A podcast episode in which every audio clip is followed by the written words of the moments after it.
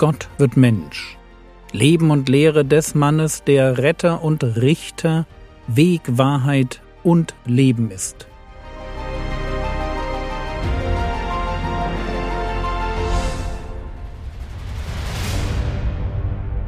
Episode 111 Die Gefangennahme des Johannes Heute verlassen wir die Samariter und folgen dem Herrn Jesus nach Galiläa.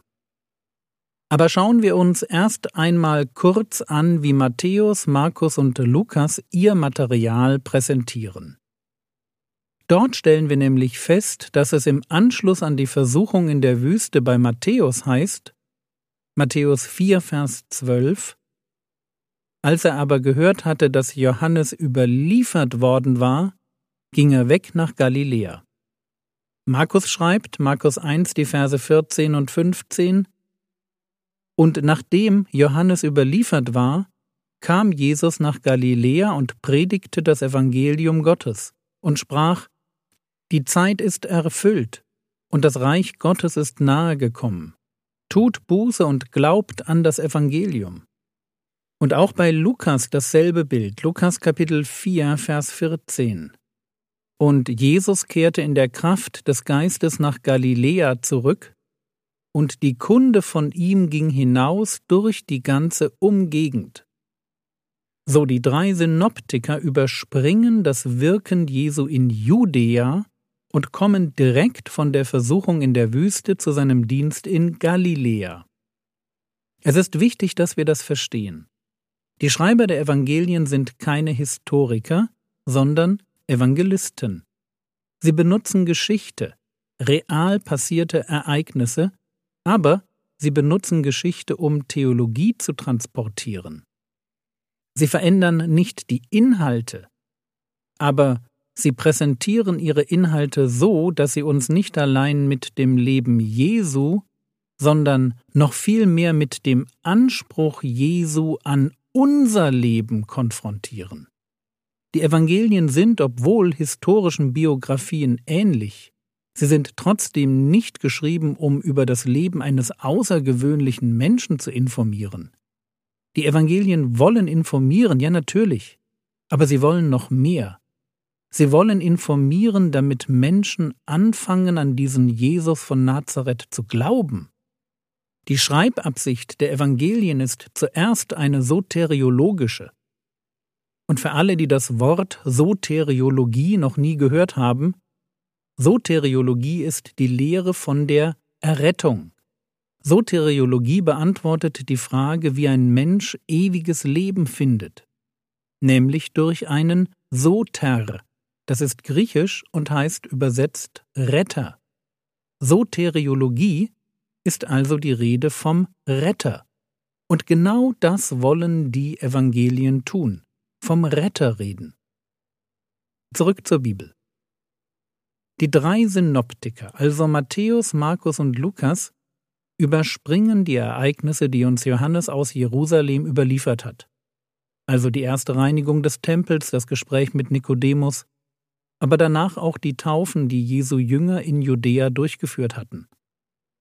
Sie machen in ihrem Bericht dort direkt weiter, wo Jesus nach Galiläa zieht. Und was sie deutlich herausstellen, das ist der Grund, der Jesus dazu veranlasst, den Süden, also Judäa, zu verlassen. Matthäus Kapitel 4, Vers 12. Als er, Jesus, aber gehört hatte, dass Johannes überliefert worden war, ging er weg nach Galiläa. Markus 1, Vers 14 und nachdem Johannes überliefert war, kam Jesus nach Galiläa und predigte das Evangelium Gottes. Johannes war überliefert worden, was nichts anderes meint, als dass er gefangen genommen wurde. Er befand sich im Gefängnis. Frage, warum? Und Lukas schreibt dazu, Lukas 3, Vers 19 und 20, Herodes aber, der Vierfürst, der von ihm zurechtgewiesen wurde wegen der Herodias, der Frau seines Bruders, und wegen alles Bösen, das Herodes getan hatte, fügte allem auch dies hinzu, dass er Johannes ins Gefängnis einschloss. Herodes der Vierfürst. Vielleicht erinnert ihr euch noch an diesen Begriff Vierfürst. Wir hatten ihn schon einmal in der Episode zu Lukas Kapitel 3, Vers 1 behandelt. Ein Vierfürst ist eine Bezeichnung für einen weniger bedeutenden König. Und Herodes? Achtung, nicht Herodes der Große aus der Weihnachtsgeschichte, sondern einer seiner Söhne. Es ist Herodes Antipas. Und Herodes lässt Johannes ins Gefängnis werfen. Wenn man sich fragt, was Herodes getan hat, dass Johannes ihn zurechtweisen musste, dann fasst Markus das so zusammen. Markus 6, die Verse 17 bis 20. Denn er, Herodes, hatte hingesandt und den Johannes greifen und ihn ins Gefängnis binden lassen, um der Herodias willen, der Frau seines Bruders Philippus, weil er sie geheiratet hatte. Denn Johannes hatte dem Herodes gesagt, es ist dir nicht erlaubt, die Frau deines Bruders zu haben. Die Herodias aber trug es ihm nach und wollte ihn töten, und sie konnte nicht. Denn Herodes fürchtete den Johannes, da er wusste, dass er ein gerechter und heiliger Mann war, und er beschützte ihn.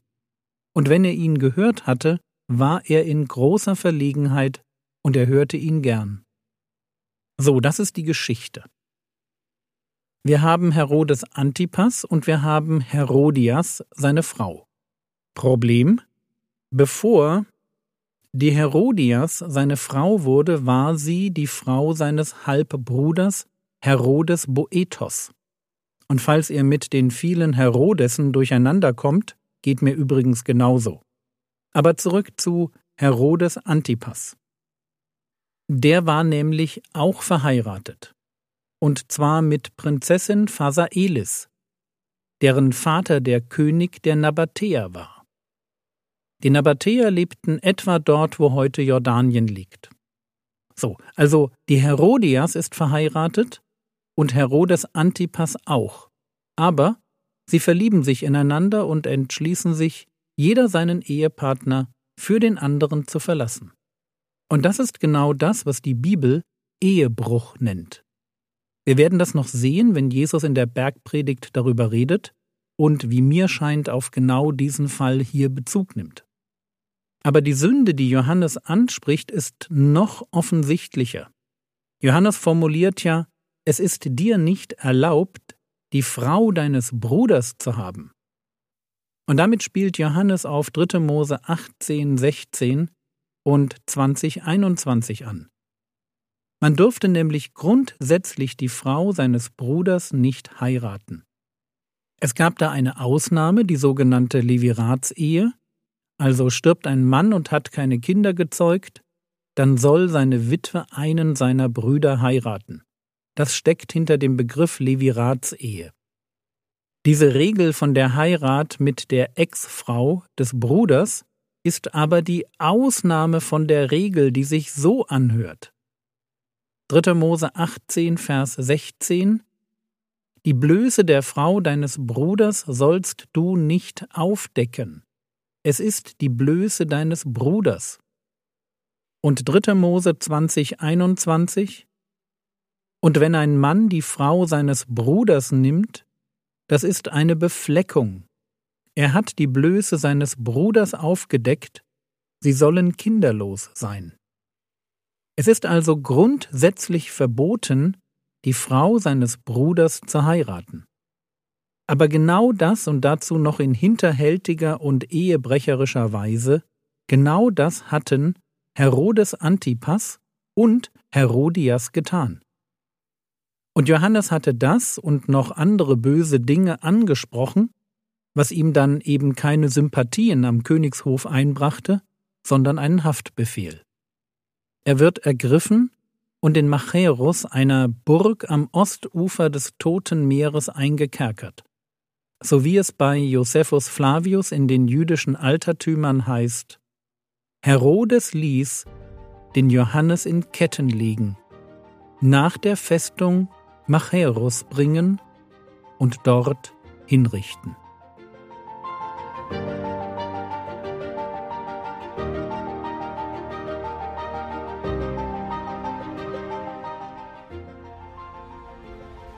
Was könntest du jetzt tun? Du könntest das Wort Soteriologie einmal schreiben, damit es dir vertraut wird, und heute den Begriff in einem Gespräch jemandem erklären. Das war's für heute. Du kannst übrigens auf frogwords.de unter der Rubrik Predigten auf ganz unterschiedliche Weise nach Predigten suchen. Probier das doch mal aus. Der Herr segne dich, erfahre seine Gnade und lebe in seinem Frieden. Amen.